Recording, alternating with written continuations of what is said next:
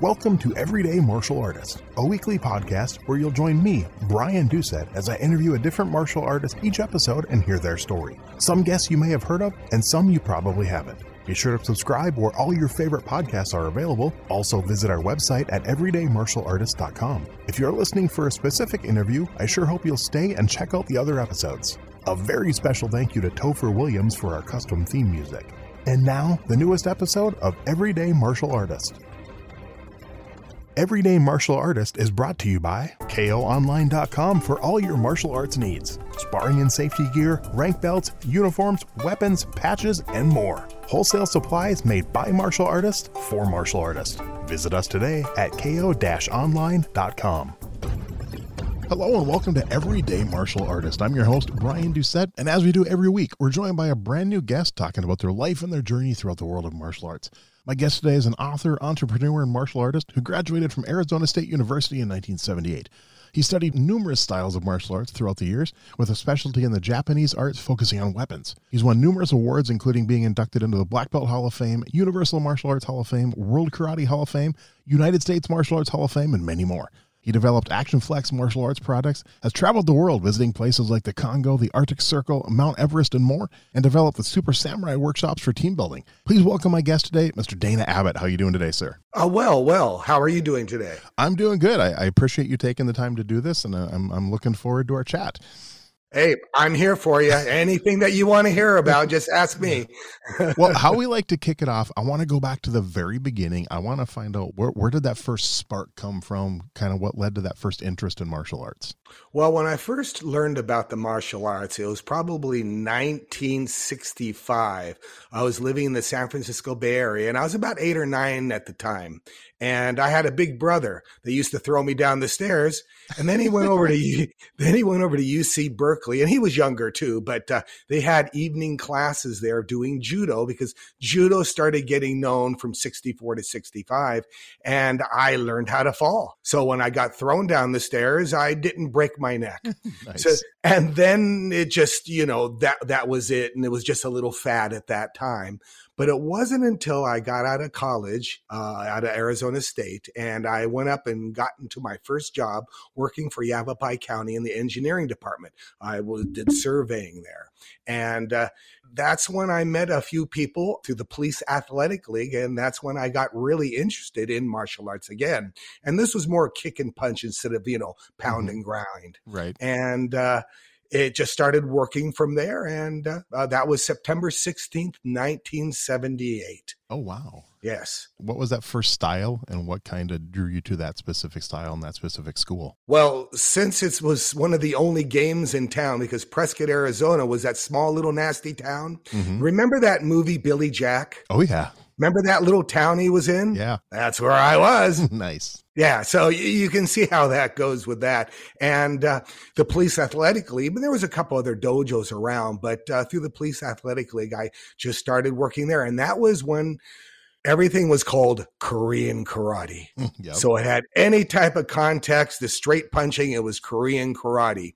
And uh, just started learning like that. And I learned my kicks and punches. And uh, I met a guy a little bit later, and his name was Toby. And he was one of those, oh, military guys that that never came home, if that made it any sense. Mm-hmm. But when he did come home, he moved to Prescott, Arizona.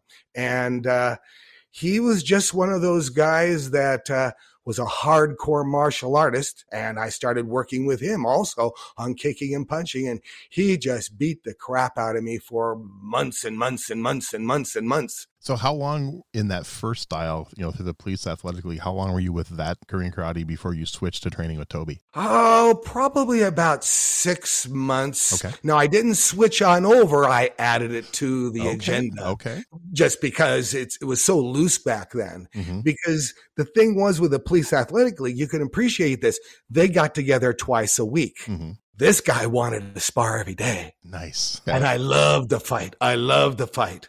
Not fighting like going into a bar and fighting, but just the ultimate physical game of chess is if you don't get a fat lip, you did okay that day. And if you did, you got to eat it like candy. so he was really, really good on just beating the crap out of me because back in those days, you didn't do kata to make you look pretty because mm-hmm. you guys didn't look pretty if you're a yellow belt female doing kata, it didn't matter. You looked pretty. But if you were a secondary black belt guy back in those days, you didn't look good in kata, but you could kick people's butt in the garages all day long. Okay. Hey, you know, those were the old days when you worked out in garages or you mm-hmm. worked out in like little schools or the police athletic league at the armory, for example, or out in the parks.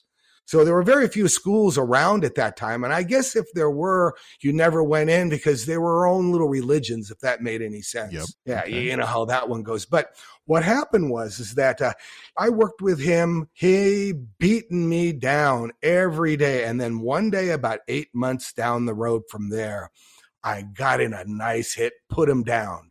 Hmm. Then he got up faster and he went down, wiped off his lip from the blood, and he goes, Oh, time for weapons. And that's and that's when I started on weapons. Nice. And what was the first weapon you learned? Oh, three sectional staff. He says it'll give you a bigger chest cavity. Nice. And then from learning the three sectional staff, I went to tonfa, I went to nunchaku, I went to staff or bow, depending on what you want to call it. Mm-hmm. Uh, I went to a few of those, but when I got to the wooden sword, uh, the bokuto or the bokken, depending on what you want to call it, mm-hmm. uh, the wood sword, I put that in my hand and I went, oh, I like the feeling of this. And then from that time on, I carried around a sword in my hand as much as I could and worked at it from there. And how long was it then before you decided to really dive into the the sword and the that style and, and you actually moved to Japan for a while? Yes, yes.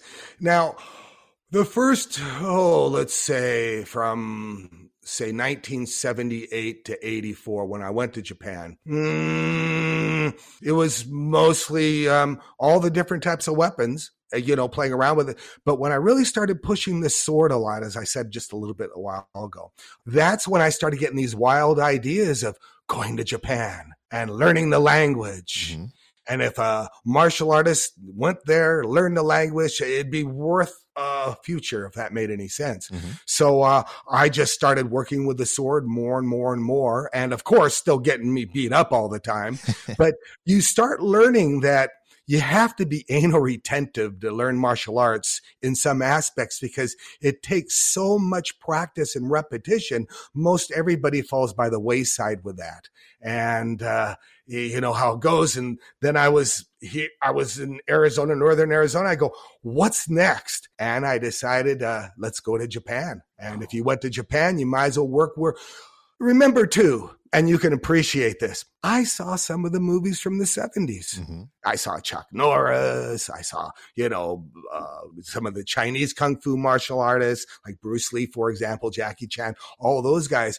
But it was around the American martial artists that said, well, we went to Japan for three months and we studied with the masters and I grew up with the masters and all those stories that you see in all the movies. Mm-hmm. And I went, well, maybe I should go try that because I want to follow the same footsteps. Well, now I look back on it, I'm one of the only person I ever met that ever went to Japan and did what they did like they said they did in the movies. Nice. Hey, you know, you know, yep. and I can say with confidence, you know, and all the guys I see in the movies and all that, I, they were really, really good in the movies, but they didn't follow through with the repetition. Now everybody's getting old, but we're all getting old, but you can see the difference in martial artists if you look at him like a coach, remember in junior high school, there were some coaches mm-hmm. and there were the young coaches that were nice and could run with the students still and they were fit and vigor and was good.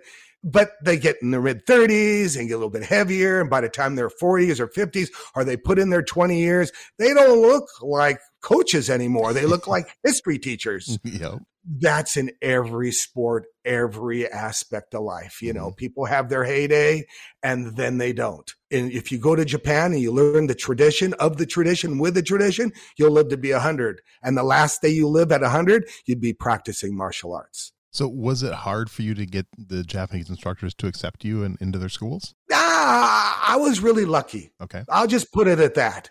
I just, I was really lucky. I just fell in the right place at the right time. Um, I, I wrote a couple of stories on it a little bit, but, uh, general synopsis is I was looking around and I wanted to do a martial art and I wanted to do either judo or kendo just because, but it came across that I did kendo and just as happy because back in when you look at the Japanese society, there are only two martial arts that they recognize in the mm-hmm. Department of Education and Recreation, and that is kendo and judo, which means that it's subsidized by the government. Nothing else is. So if you go into all your colleges or your high schools or your junior high schools or anything, if you find a karate class, it's usually just something on the side. Okay. But your judo and your kendo. Now, judo was made for people that had a slower metabolism because there's two types of people. There are the ones that have a fast metabolism that we call ADHD now, and everybody's giving them Ritalin. And then they have the old, the, the people that roll that are a little bit slower metabolism.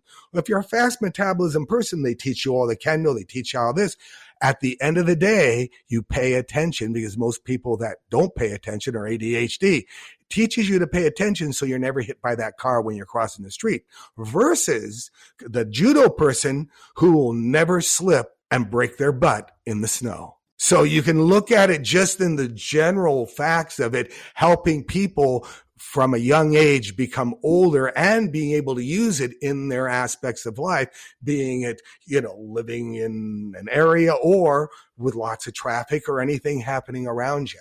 Okay. So yes. talk about just some of the training there. Eh, what was what were some of the classes like? What are the some of the things you had to go through in your training over there? Well, it was training was 6 days a week from about sun up to sundown.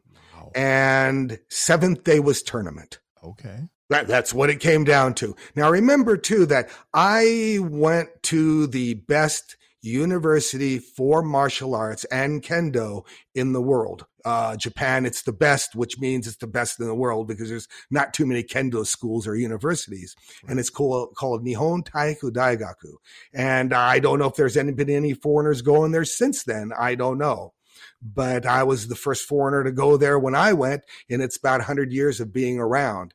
It was a what would we call the West Point of martial art universities in oh, Japan okay. that – after World War II, it changed its name from from the Toyama to from the university that was made for midshipmen, like uh, what would we say, um, Annapolis mm-hmm. or West Point or any of those universities. That was the military's university. And then after MacArthur came in and said, no more of this kamikaze stuff and people, you know, this, these weird mindsets that no one could understand. Then they got rid of kendo and judo and all the martial arts until about 1955. And then it started coming back. Now remember, Japanese said, we're not going to have any more martial arts. We're going to take all these military universities and we'll just turn them into sports universities. Voila. They practiced the spirit of the thing with just a new title. So, in practicing with this, you have to remember when you go to the best school in the world for that, and there are 125 million people of the archipelago of Japan, where let's say there's 125, 130 million people in the size of California. There, when everybody's required to practice at that time of physical education, like we were back in until the 1970s, you either learned kendo or judo as part and parcel with something. And when you graduated from high school and say there was about 50,000 high schools in Japan, just to be conservative around there, mm-hmm. and every high school had their different sports teams, correct? Yep. So if you were here in the United States and you were a captain of your baseball team and you had any earth at all, you'd probably go into college ball and try to get known with that, right? Mm-hmm. And if you were in, you're good at all, you try to be the team captain or quarterback or whatever you want to go with it to make your future better. Right. Well, out of there, out of the 50,000 schools, there were probably captains for kendo. Let's just cut that down to say 20,000. Mm-hmm. Out of those 20,000 schools, that one good ringer that's probably 18 or 17 or 18 and his father and his father and his father probably did kendo. And uh, you know they were born and raised with this. It isn't like you going t-ball when you're four or five. This is like they put a sword in your hand when you're when you're old enough to hold, hold something. Yep. and uh, from there they let's see where was i? I'm starting to go off on a tangent here. You know how it goes. Because hey, there's no just worries. so much information. Right anyway, with the training with these guys were that uh, out of the 20,000 students, there were only 200 openings in the best kendo school in their country. Wow. So you can imagine the caliber of these people that were like 18 to 23 years old. And they were the hottest, hardest hitting people out of the 7,000 islands in Japan. And what I want you to see, uh, sorry, 5,453, something like that. 7,000 is the Philippines. Anyway, so with all these students, coming from all these different areas, this is where they come in all together to learn a homogenized system. They learn it through kendo, where at any given time, there are a million black belts practicing through the Zen Nihon Kendo Renmei. Mm-hmm. Out of that million black belts, there are more than that just practicing. They're always coming in, they're always going out because remember, you don't lose a black belt, you just die on off. You know how right. it is. Yep. So the law of succession starts taking over. So out of all these different students, they all come from their own little hometown, which their fathers and their grandfathers, as I said earlier, were fairly famous in their own martial art, or they were cops for a hundred years, mm-hmm. or they were from a samurai family that rode in black limousines, well, they come in for the homogenized stuff so everybody can practice the same. So, for example, here in the US, if we're practicing punch and kick and we practice a certain style, I can go over to your house or I can go down to Florida or I can go over to Brazil and we have the exact same kata, no, no variations, the exact same kumita, kumitachi, the exact same Zen, everything. Mm-hmm. So that makes it all consistent. But the cool thing about it was, even though they're all learning consistency to make the sport go on for the next generation, they're also practicing their own little styles. Now, this isn't during class. Right. It's after class. So any style that you can have read about or imagined from Miyamoto Musashi all the way down to the lone guy holding a single sword or a knife, we practiced everything because everybody was so proud of their ancestors. Wow. And with all these people beating on you all these years, you learn that uh, you you can't be. I, come back to the U.S. and they try to feint me out.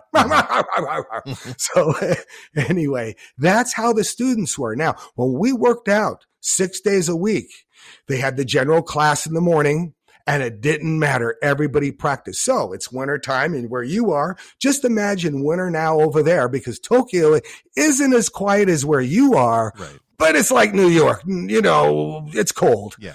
And uh, they go into the dojo and it's a big, big, big, big room, just like a gymnasium, you know, big that can hold four or 500 people. Mm-hmm that was made 80 years, 100 years ago and didn't use a nail. They're all made by, you know, wood. So you can get in the middle of this, in the middle of the thing and stomp your foot and the whole building goes.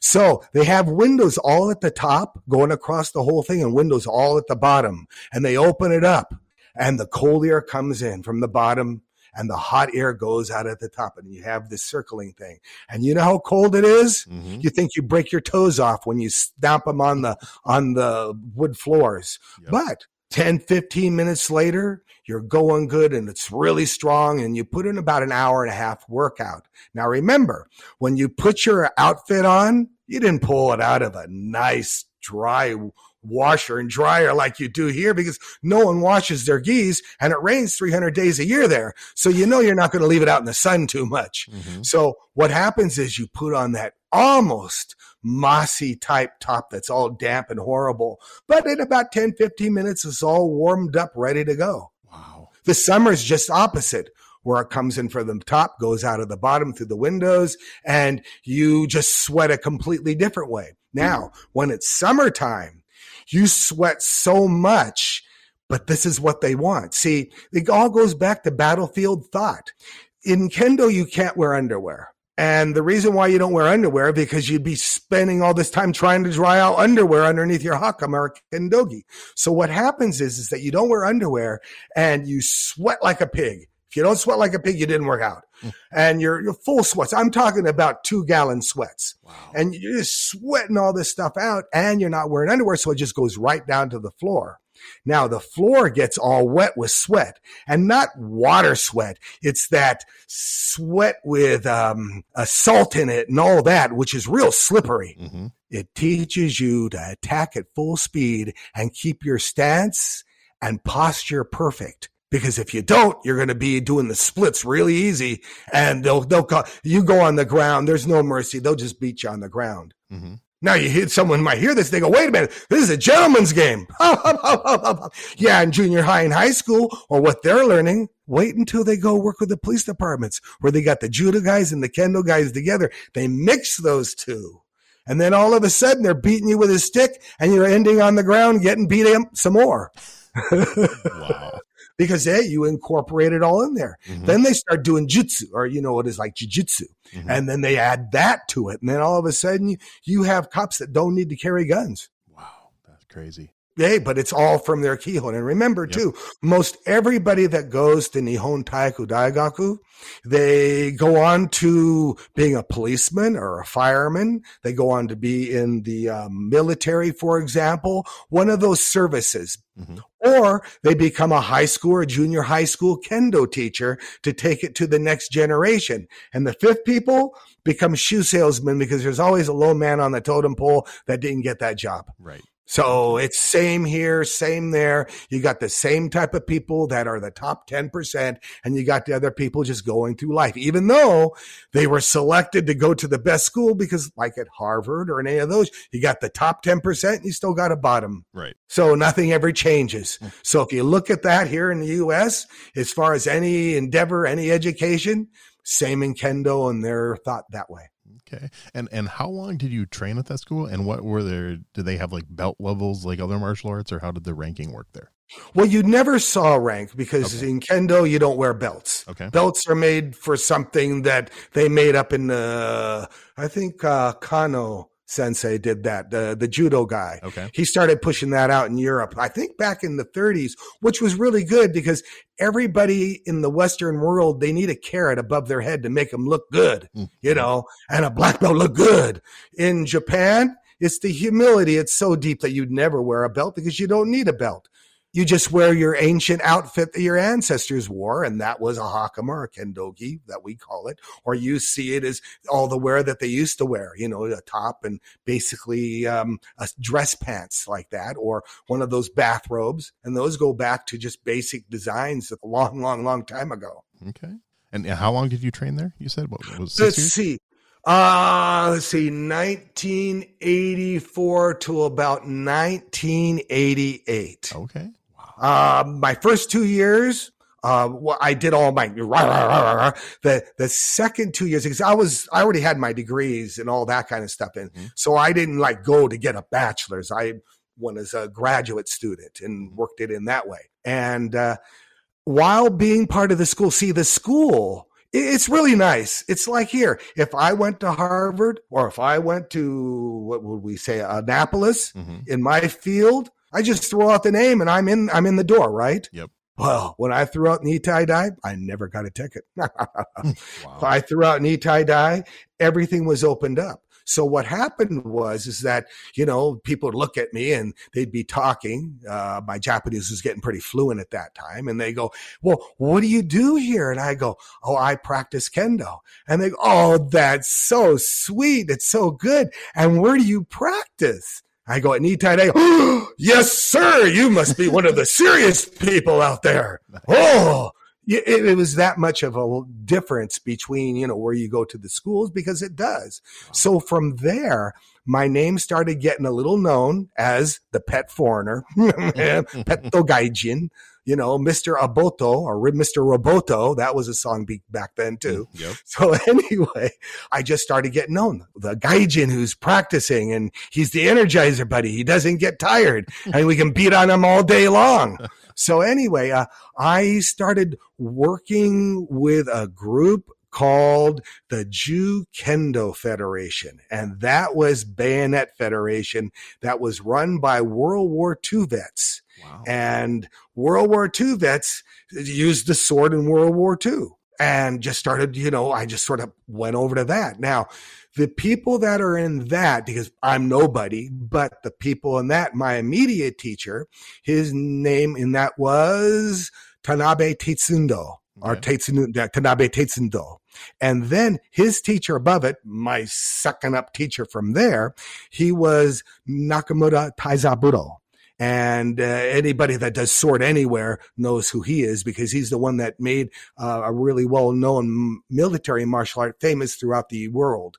And he was knighted by the emperor and all that. And his, my immediate teacher, he was knighted by the emperor. Not the biggest medal for him, but he still was knighted by the emperor. So yeah, they have good accolades. Uh, one was making sure that uh, you know uh, the way of the sword got back into the world again after World War II, and the second one was to make sure that the sword was accessible to children because in Japan, like America, it's gotten a lot different in the last generation where I don't want it. Stinky and it's smelly and it hurts and it's cold and it's damp and I can't pick up girls or anything with this. Hmm. It's like you want to be a Marine, you got to be a combat Marine and not just a clerk. You, you know how that goes. Yep.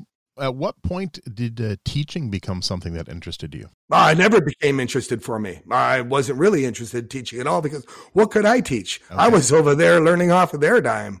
So I had no thought about teaching because who am I going to teach? Little kids? Mm-hmm. All the all my peers were older than me.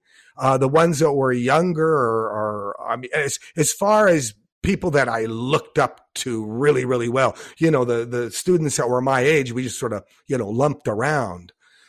Probably when I came back here to the United States, it was inevitable. Um, I came back in uh, May of 1998. Okay. And there were people waiting for me on the tarmac.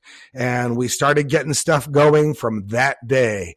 And I brought back the action. Actually, didn't bring it back. I started developing it within the year that I was there and started working that in really well because you try to hit an American martial artist with bamboo. Yeah, you can tap them once or twice. Mm. You can tap them thrice. But if you start sparring with them within the third tap, they'll start talking and they don't want to do it anymore. Mm-hmm. People just don't want to spar. They just, the pain is too hard. They, they couldn't handle it. So I designed out some really nice, uh, what you, the action flex weapons. We have the patent on it and everything too with, uh, it's a, just a, basically a foam weapon that I can hit you as hard as I can with. And the uh, the power, the pressure dissipates out of the piston when it hits the curb. So it feels like it's actually cutting through you and you know you got tagged hard. There's just no pain that goes with it. And if you can put a man on the moon, you should be able to make full contact weaponry that you can tag, hit well, and still block out a baseball bat without giving. Uh, that worked in really well. Yeah. So what we did is we had to develop it over here where we had to get all the students. Mm-hmm. And the adults say, oh, I'm not going to do this chamby wamby stuff. I'm a martial artist. Oh, okay, okay, okay. Well, we started developing children's programs. Now, the children's programs that I started developing aren't special. It's just what they taught in Japan in junior high school and the grade school and high school. Mm-hmm. That's all it was. I just took it, put it basically in English, adjusted it for its, uh, for its, uh, what will we say? Uh, so no one would quit after the first day, you know, cause Japanese children, they don't quit. American children, they have the option to do whatever they want and most opt to not earn. So anyway, from that aspect, what happened is we developed a lot of programs around the turn of the century. I started uh, making, uh, that's why I started writing books about it and putting it together so people could have a rhyme or reason. I came to the conclusion that when I came back here to the United States, there were a lot of cool swordsmen around here. They all wrote books on it and they did everything on it. You've seen a lot of the books out there yep. from the 70s and 80s. And I read those books too, just because and I came back and I met everybody and I went, they're good writers, but they just couldn't do the technique in real time.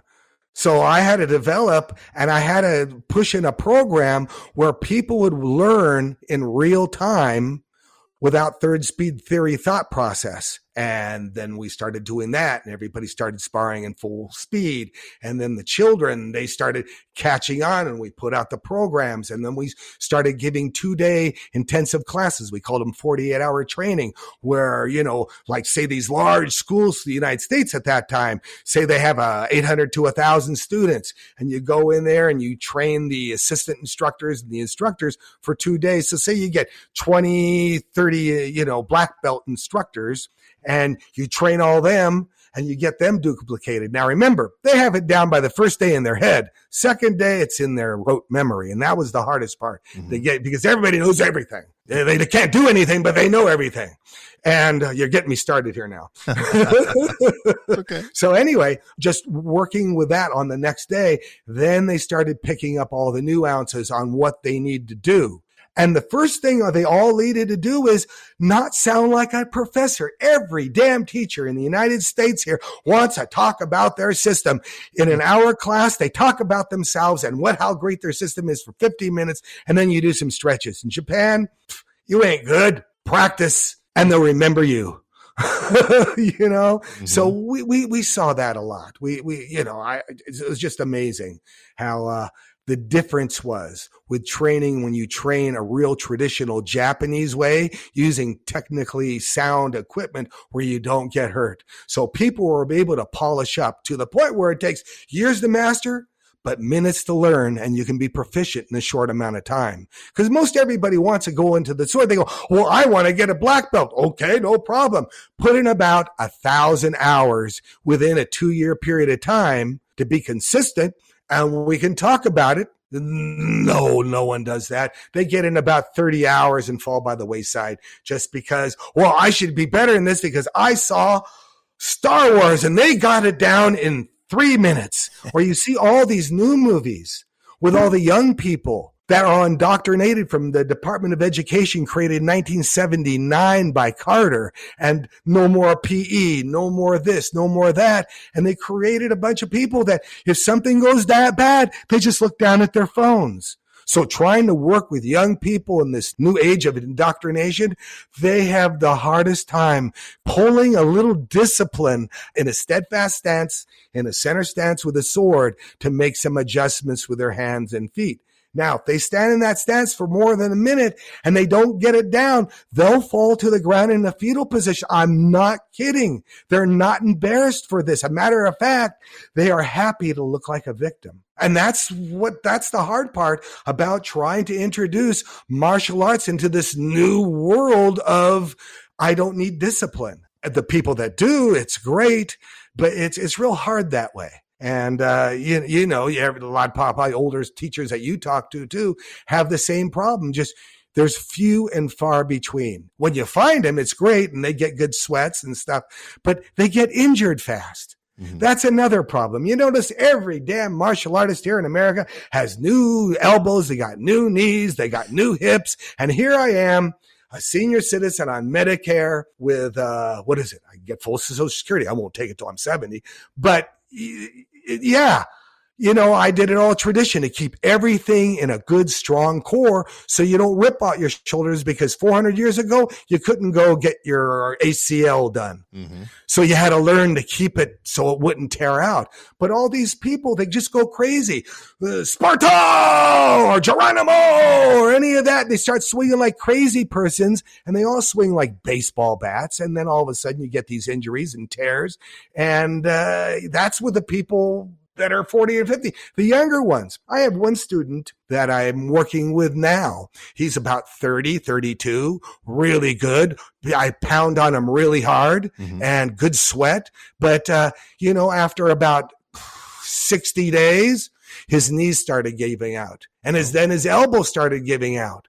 And the reason why is he wasn't disciplined to stretch and do what he needed to do to keep it. Now everything's all bound up with a tennis elbow and knee elbow and things like that. And that's what people just don't understand the instant gratification is maybe there, but down the road, it's going to come back and beat you up really hard. Yep. So that is why when they teach martial arts, especially the way of the sword in Japan, you learn it as a young kid and they teach you the young kid way. You learn it, learn it as a young adult. They teach you the young adult way. They teach they as a young, you know, as 20s or 30s, you learn it different.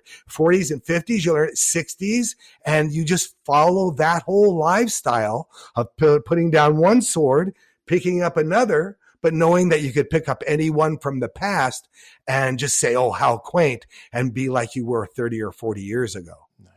So, what kind of led to you getting in writing the books? What where where did the interest come from? And, and talk about some of the books you've written. I've written, well, let me start off with the first book I wrote. Mm-hmm. Learning that I was, you know, trying to get the martial arts and not reinvent anything, of course, but getting out the spirit of the thing so people can ra- actually practice in real time and learn sword in layman terms because at that time I was really, I could read Japanese and I was fairly fluent in it. And, uh, you know, I could read the kanji and understand all the nuances. Therefore, I could take the nuances of one word and put it into a sentence structure that everybody could understand. Pretty good. So the first book I ever wrote was called Cutting Through the Mystery. And that was for just cutting through all those mysteries that we've heard about the sword. And uh, I wrote it like my teacher's teacher wrote his book. Um, the one that was knighted by the emperor, okay. Nakamura Kaizaburo. And the person that wrote it was my other teacher, uh, because he was a secretary of the Ju Kendo Federation um, that we spoke about earlier. So he was the one that wrote all the books. Uh, that's probably why he was um, another up and coming martial artist. Now he's about 85. So okay. you know where we are at this. And uh, I just wanted to make sure that everybody was on the same page and they could understand what the page said. Later, when I did my second edition or second publication, I started pushing it out just a little bit differently. And, uh, oh, how did I push it out just a little differently where they would, um, use it as an authority figure. Oh. That's where I got to the point because there's no books on anything. There's books on how you can cut um, convicts in half with a samurai sword, and there's books how you can sit down, you can maybe draw a sword, and there's books about this, but there's no books about kicking butt. Mm-hmm. There's no books about what happens if da da da da da da da happens in layman terms in a way that you could read it and go, oh, I get it because there's so much mystery. You, you noticed for the longest time, there's so much mystery around the sword here in the United States. Let's turn that opposite. Let's say we're in Japan now. And let's say that uh, you know how to use a firearm. And in Japan, they don't have firearms. Right. So, and you're a cowboy from Arizona. And all of a sudden you're a mystery because you shot one of those guns. You know, they're like magical in our country. See the difference? Mm-hmm. So yeah, it's it's so we were able to bring that real thought about swordsmanship back over here and people that practiced it, worked with it. And that was my first book. The, the second book was ranking and training manual because everybody wanted a, you know, I want to get rank. Everybody talks, everybody wants to be a surgeon. No one wants to do the second set of school. Right. You know, everybody wants to be a general, but they can't get past sergeant. you know, same thing. Yep. Same thing. Same thing. So um, we created a, a, you know a ranking and training manual that sort of followed the original book, but it was ranked. It was ranked around training and working your way up in rank and giving you different tasks to do. The first book didn't give you tasks. The second book gave you lots of tasks. And uh, if you, uh, as a taskmaster, I put out all these tasks, and um, you know some of them did them, some of them don't, as in anything. We did another book, and this one was from doing all the training we did around the United States around the turn of the century. It started off as, uh, you know how you train a teacher and you train a school, mm-hmm. and after you train the school, they know it, but they forget it a week later. That's why people that go in for a seminar, the guy talks and then he leaves and everybody remembers the talk but they don't really re- remember any technique yep yeah yeah you know how that one goes so we had that same problem we go in there and they train and a week later you know so what we did is we started making a rhyme or reason. So I started writing stuff down for that and started pushing that in. So this is what you're going to follow before we see you.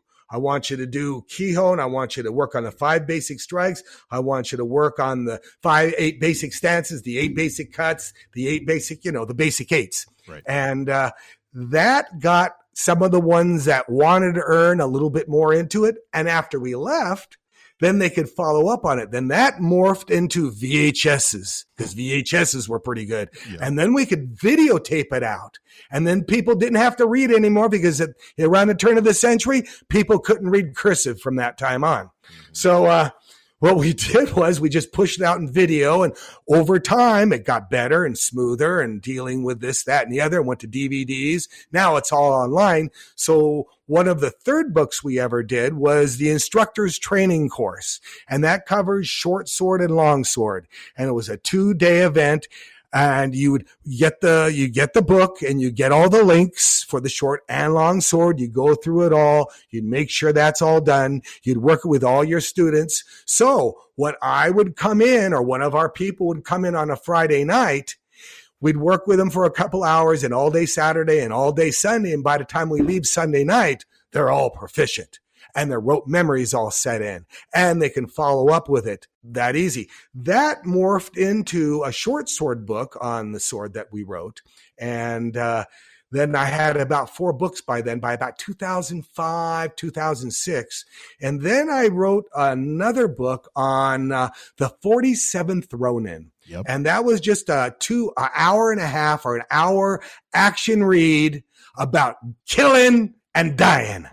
no women are in the thing, no kiss, no love scenes, no this. It's just a, a story I wrote around the 47 47 ronin you all know that mm-hmm. but there's different takeoffs from that of course and then i used all these characters from all the characters i used all the names from all my my kids and my family members and you know because i married into the culture for 37 years ago this last month anyway uh you know, using all their names. So the great Zaimon of Yokohama, you, you, know, stuff like that. So it, it was sort of cool. So anyway, we did that and it's a really good read. So if you go over to my website at learnthesword.com, because no one could spell samurai, and uh, hey, you'll be surprised.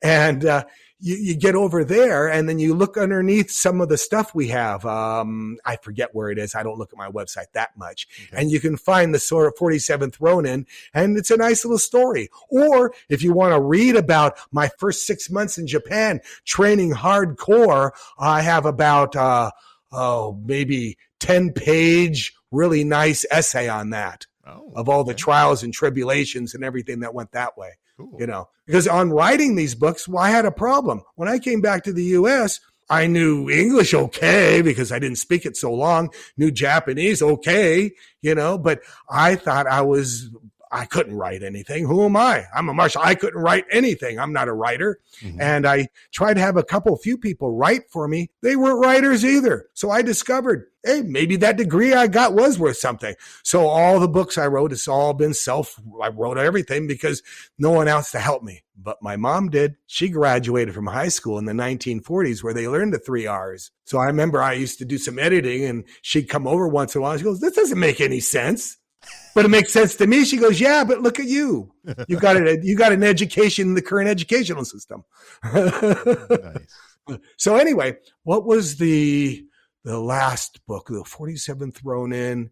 And then I started writing different things. Um, as far as the books, I wrote enough to be an authority figure. And then mm-hmm. I also discovered that uh, you can only write so many things and my first book was excellent. I mean, I can't, I can't build off of it. Right. And swordsmanship, I don't have a style. I learned what my teacher taught me. Everybody says, do you have a style? Yeah. It's called the one my teacher taught me that he learned from his teacher that was taught from the Japanese military or the Japanese Department of Education. So all my ranking and training and everything is through the Department of Education and Recreation which uh, you know I can go to any government place and they'll let me sit down in the door and offer me some tea.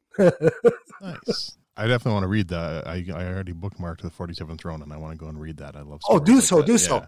Now, I over the last five years, I write different things, but they're more essays. Mm-hmm. Actually, I write a lot of chapters for people's books now. Okay. Yeah, they, they call me up. They want to write a chapter. I did one with Grandmaster Jesse Bowen. And do you know who he yeah, is? He's been on my show. Uh, yeah, Jesse's oh, okay, a great guy. Okay. Great guy. Yep. I remember when he was starting to push out that thing, yep. you know?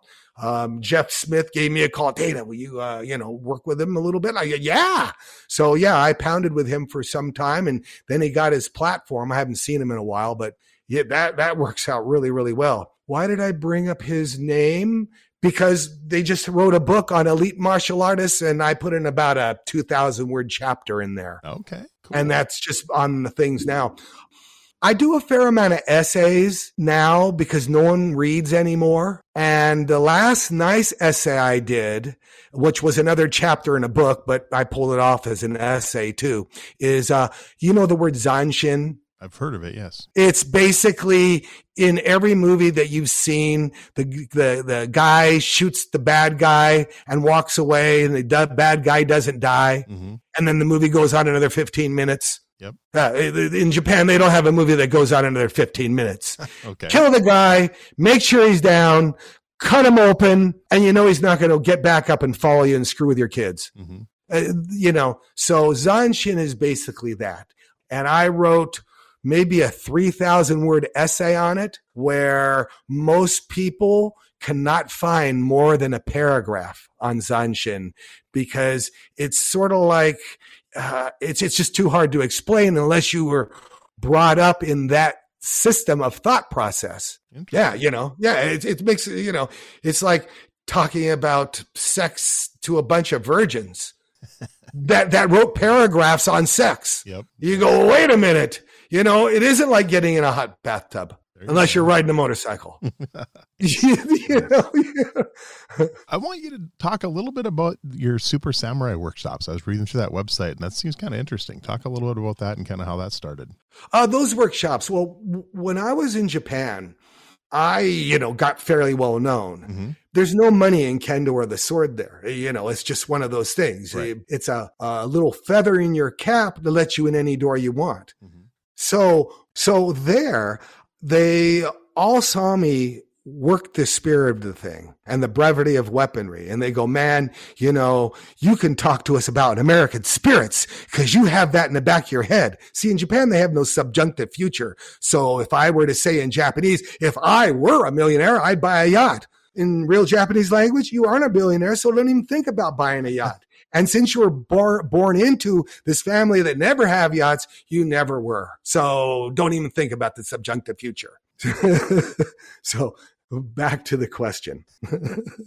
hey, this is a hard one to get to because I got to think back 40 years almost. There you go. So when I was in Japan, I was starting to get introduced to all these other sword masters. Now, sword masters aren't like sword masters that you have here that have a school that they teach kid. Sword masters go back hundreds of years and they're all owners of these corporations. So a lot of the corporations that you see, the people that run them, mm-hmm. they all do kendo. They all do swordsmanship. They all do that. I worked my way into that because my teacher's teacher was knighted by the emperor and I was that pet foreigner. So that got me in. And then they started saying, you know, I like going lunch with you and let's do this. What's your opinion on this thought? And why, why do a, why do you do it this way?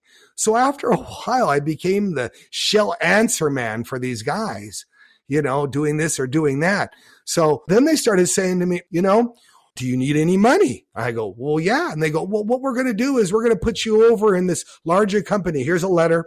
And I got started working for this company called Marubeni Shoji. And if you were Japanese, you go, whoa, IBM? You were a member of them back when they were big? you know? And all I had to do was pull up my business card and everybody would bow almost. Wow. That that's a, yeah, well, it was good stuff. As far as hierarchy, yeah, I was lucky. Just let it go at that. I was just really lucky. Okay. So then I started working with all these major corporations, dealing with these people, you know, these uh midshipmen or freshmen they call them, but uh how to take the, the, the spirit of the thing through Japanese and turn it into American spirits or European thought process where they won't be beat up as far as losing deals in international markets and stuff like that. Because even though they did really well, they just didn't have that combat marine type of thing. They were more like clerks.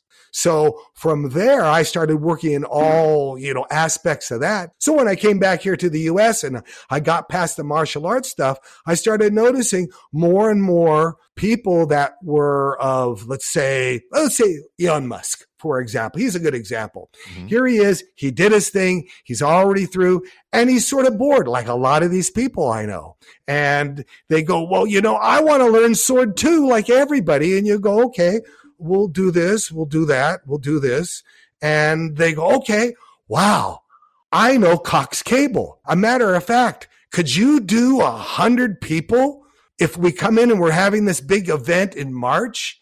And if you go over there and we'll, we'll give you a, a few hours and we'll do this. And that's how it sort of works. So okay. that website is basically from the individual or the person that's working in what do you call that uh, hr for mm-hmm. example yep. or any of those they can fall in so at one time if you look at my uh, because i've been doing lots of stuff online mm-hmm. not being present every day but everybody can find if they want to find me they can find me so have you heard of a, a, a app called um, of course facebook yeah. but the other business one called linkedin now i have an extensive app on that that i started doing a long time ago so basically Everybody wants to have a sword guy in their back pocket.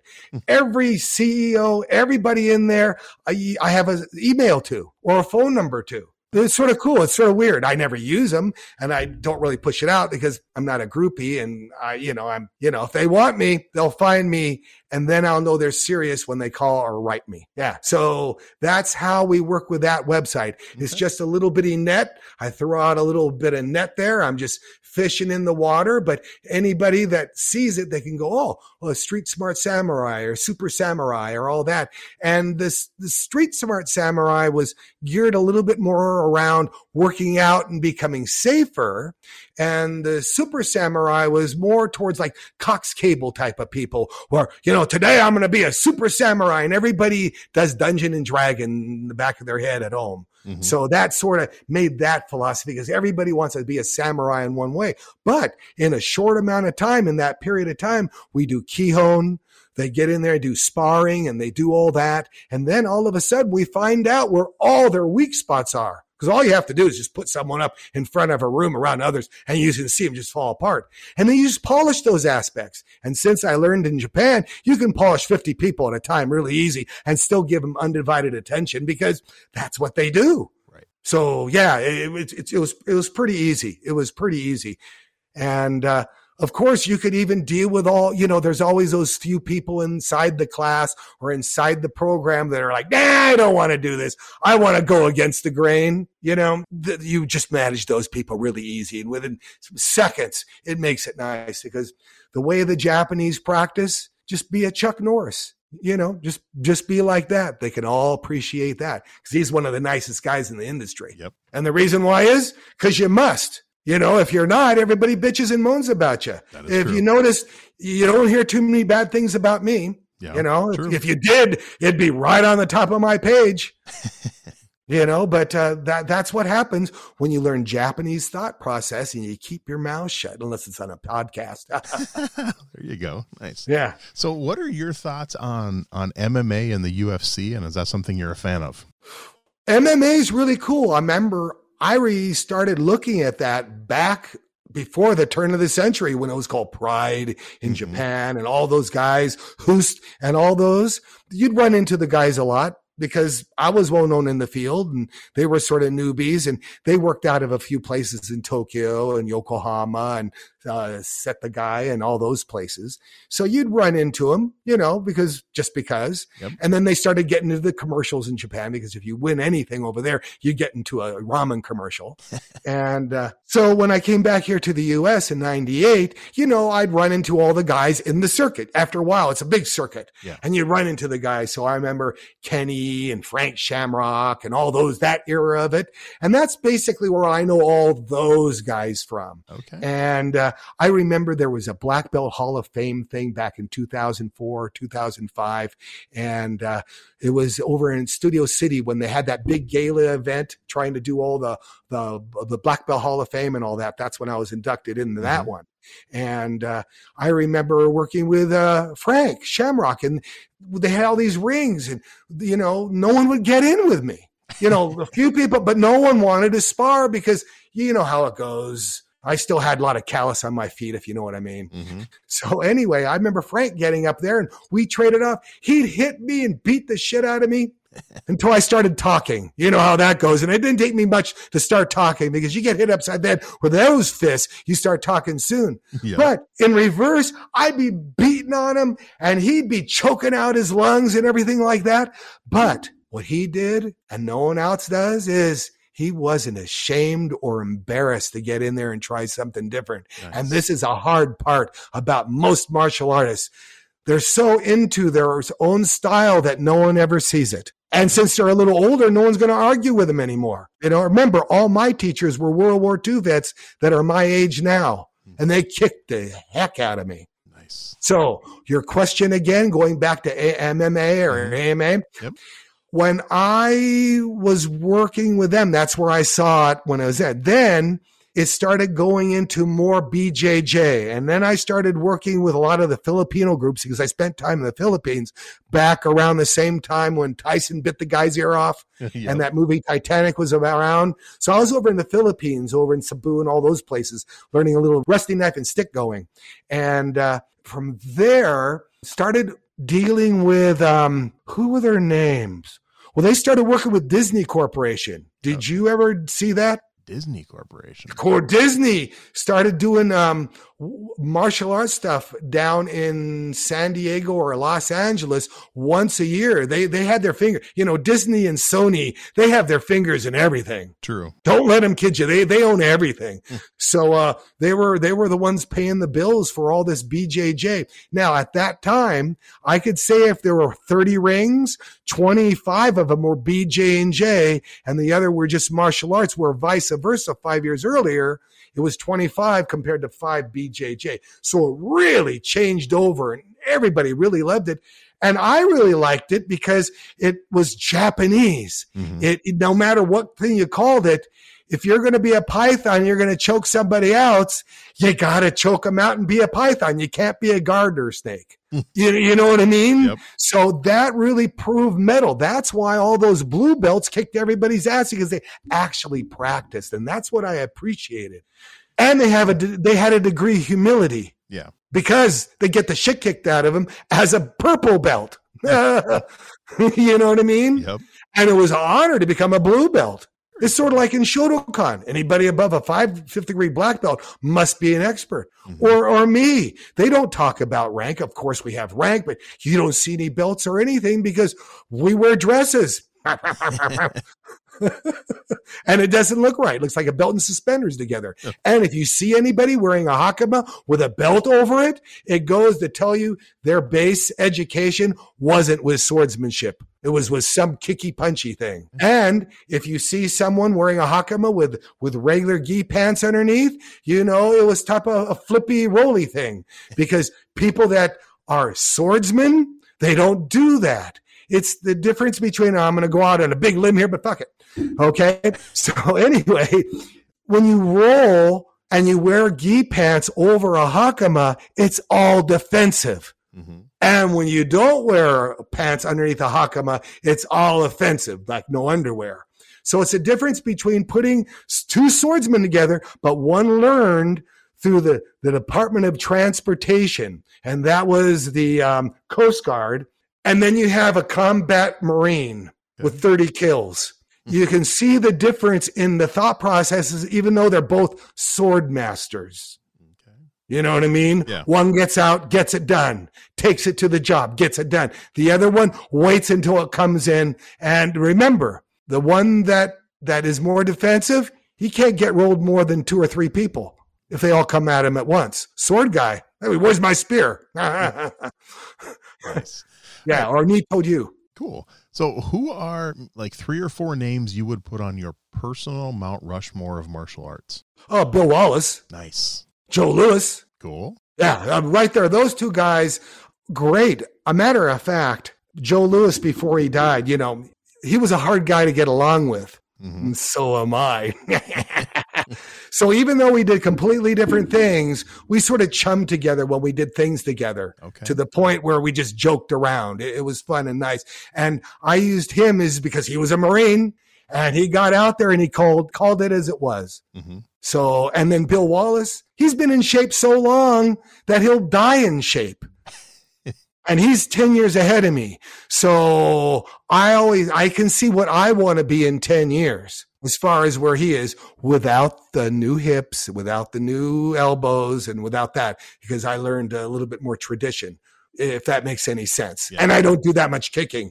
But if we went to a kicking class, I'd impress. So anyway, uh, another person would be like Frank Shamrock, you know, the guys that punch. Okay. You know, the guys that get in there. There are lots of guys I could name on the top of my head, mm-hmm. but they haven't they, they were great in their heyday but now they're they're they're not doing martial arts they sort of gave it up and they're not dying with it okay. so for example i'm talking about you know like say bill wallace for example where you know when he turns 85 i'll be 75 and i have a goal to look forward to mm-hmm, right. where everybody else is slowly becoming portly let's see god I should throw out lots of different names, but oh. I'm just yeah. What you, can I wanna, say? If you want to stick with three, you can. That's okay. Yeah, you know, uh, yeah, three good ones. There it is. There it is. And it'll come to me. I mean, I know tons of people that are just badasses, right. like the Colonel. Like the Colonel, he's one of my students. He's about my age, all retired now, full Colonel, that kind of stuff. He was the highest ranked combat flight surgeon in the army until he retired. Wow. He had a chest, a chest so heavy that if he fell in the water, he couldn't swim, but he did. Wow. you know, one of those guys. Okay. And uh, he's really good. Now he does both sides. He does the Aikido. He wears the pants underneath the gi and also he does sword. Okay. So I give him a hard time for that, you know, a little bit. But then again, his stuff is hard because see, he's a fighting guy and he knows practical application. So he can take that and turn it into something that's really good and tear apart people. Nice. Whereas the people that don't have that military background, they just are heavy because the heavier you are, the better your technique is. It's like sword cutters. You see a bunch of thin Japanese guys cutting sword, cutting through mats. They can cut three, four mats, and that's pretty good. Mm-hmm. A big heavy guy just gets the angle down. He can cut through four mats easy, but he has an extra 150 pounds on him. Right. Same thing with the new Sokes with little umlauts over the name there. Soke. Or they call them Soki or mm-hmm. Sokais or whatever. Anyway, those guys that, you know, they put an extra 70 pounds on their gut so they can keep their technique, but they won't live that long. Right. All the old Aikido people and all the old sorters and all that, they live to be 90s. And that's because they smoked like chimneys and drank like fish. nice. Because in kendo, there was three things the old guys entrusted in my brain. There's kendo, whiskey, tobacco. Anything else, you're wasting your time. All right. In all your years of martial arts, is there one philosophy you've learned that it just rises to the top of your list? It's super important. You keep coming back to it. Yes. Family. Nice. Okay. Consistency, discipline equals long life. I like that. All right. I have a few fun questions to wrap it up. Sure. Now, this one, you can't pick one of yours. A favorite martial arts book. There's a book out there made by Hanshi Kaufman. Okay. He has a school called the School of the Snake. He's about 80 something now. And uh, he's a really good writer. And he's written tons of books. a matter of fact, if you look him up, you'll go, wow, this guy's really prolific. He wrote a book called The Five Rings, an interpretation off of Miyamoto's Musashi's rings. Now, okay. I wrote, I read the original, you know, in Japanese because that's what my teachers gave me back in the day. They go, you want to learn better? You want to learn the nuances? Read this. It took me a long time, but I got it down. Well, when I came back here to the United States, the, the language was too ambiguous for to do anything or my my words of interpretation were different than someone that was reading a dictionary. Okay. But Sensei Kaufman's stuff was a little bit more spot on.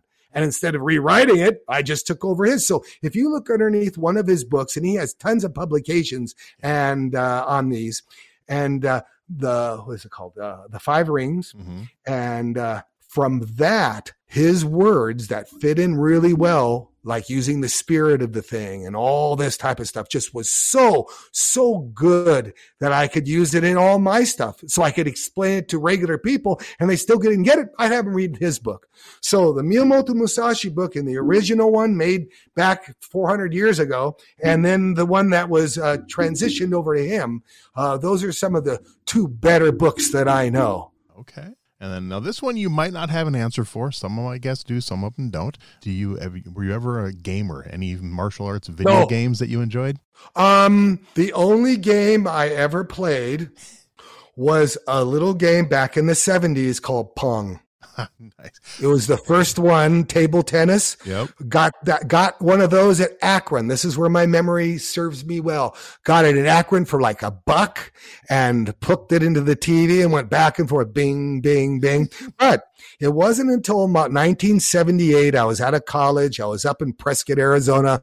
I was working for the county in, the engineering department, and there was a place called Cartier's Dugout Inn, another French guy. Mhm. And there were those old machines. Remember asteroids? Oh yeah, loved asteroids.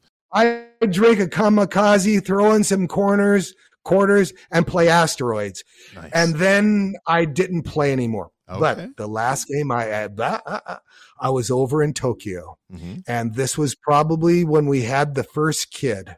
And the first kid gave me time home. Yeah, go figure. Mhm. And someone sent me a program called Doom. nice. and the, and the Doom program had the the codes so you'd never get killed. I practiced it for two days, Wow. and the first day I got and I practiced for ten minutes. Eight hours later, I looked up, and I did that again the next day, and I looked up and it was dark out. I turned that game off and never turned on any of those things again, and that's why I got six books. That's why I'm well known. That's why I'm inconsistent because that is a waste of time unless you're getting paid for it. Yep. But now it's all part and parcel with everything. yeah. You know, you got to pay, you got to be a gamer, you got to be this.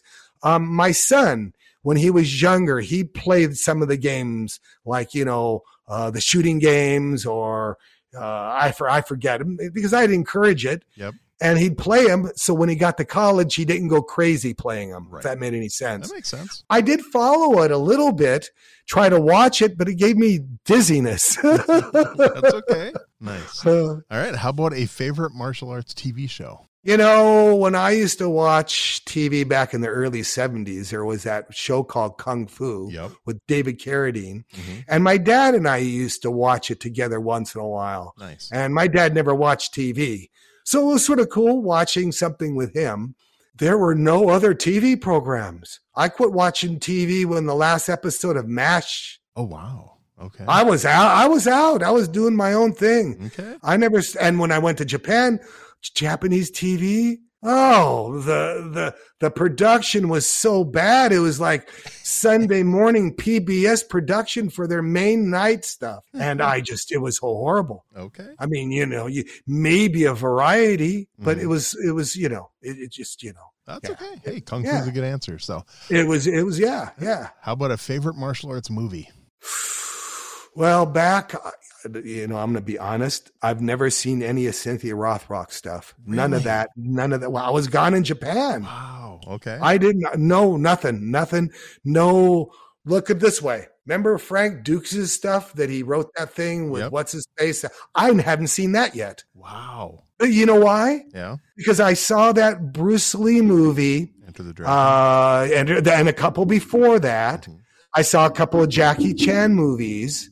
I saw something like The Octagon and a couple of those with Chuck Norris. Mhm. But then th- those were, and, and the guy that I liked was, um, uh, what is his name? Ja- uh, Billy, Billy Jack. Oh yeah. Yep. So basically, there was. uh, Well, remember, I'm at that age where no one wants us around, you know, and uh, so those were the ones that were basically you could choose from, unless you were a kung fu guy and you started going into this or that, or back in the mid '70s or uh, 1978, for example, where you know you'd look at Black Belt magazine where you'd be reading on the toilet, going someday, someday, and you'd be reading uh, Cho or Che, where he had those books, uh, you know, flying, jumping, spinning back kicks, or Chuck Norris in the Grosset kick pants with the hidden gusset, you know, all that kind of stuff. Right.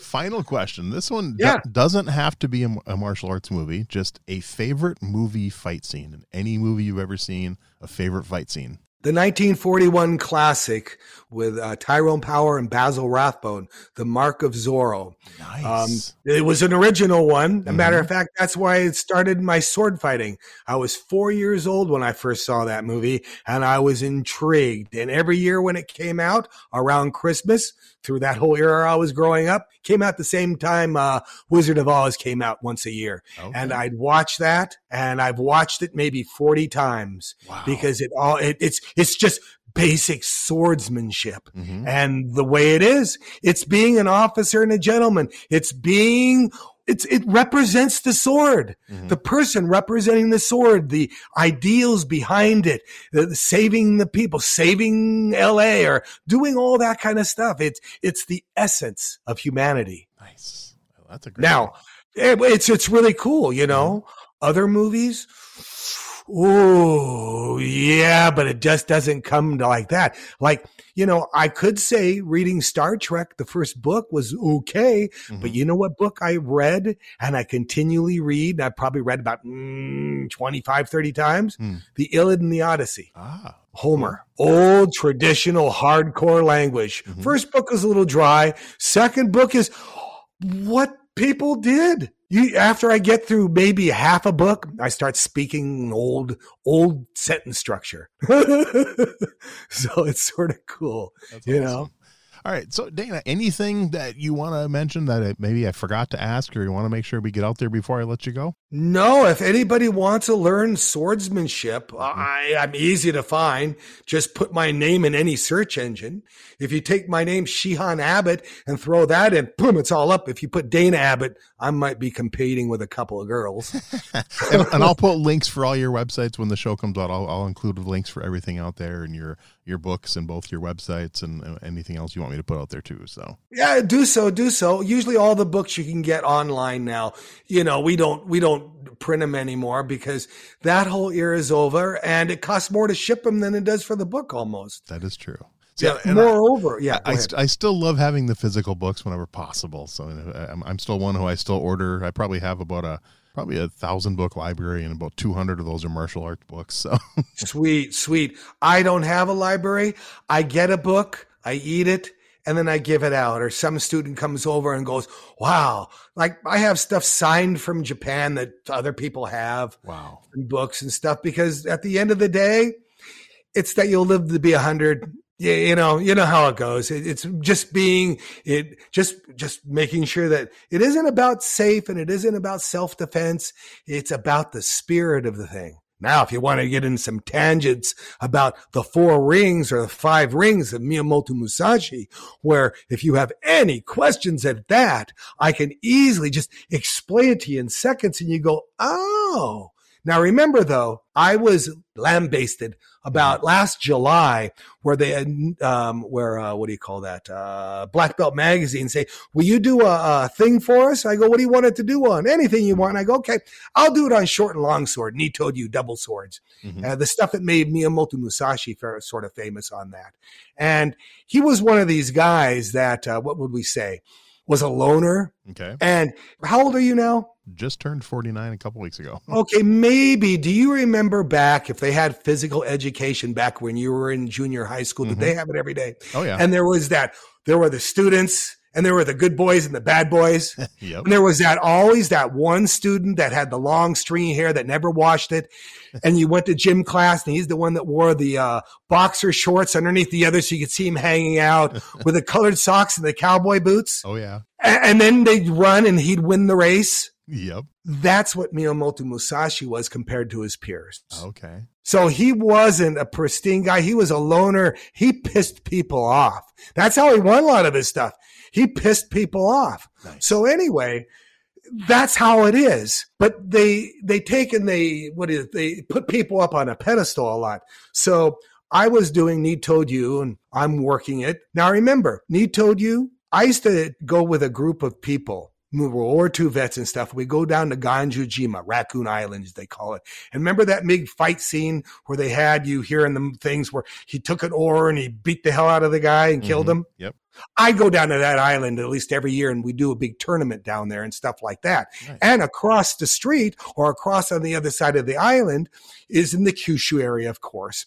And, you know, you hear about his cave that he lived in and all that. But everybody takes the art and takes it to the next generation. Well, the people that were taking it that generation, this 40 years ago, was the fire department. So if you go over to that particular town, you go over to the fire department up on the fifth floor, that's where someone, a captain of the fire team or one of those guys, that's where they have the dojo and they continue his legacy in one way or another.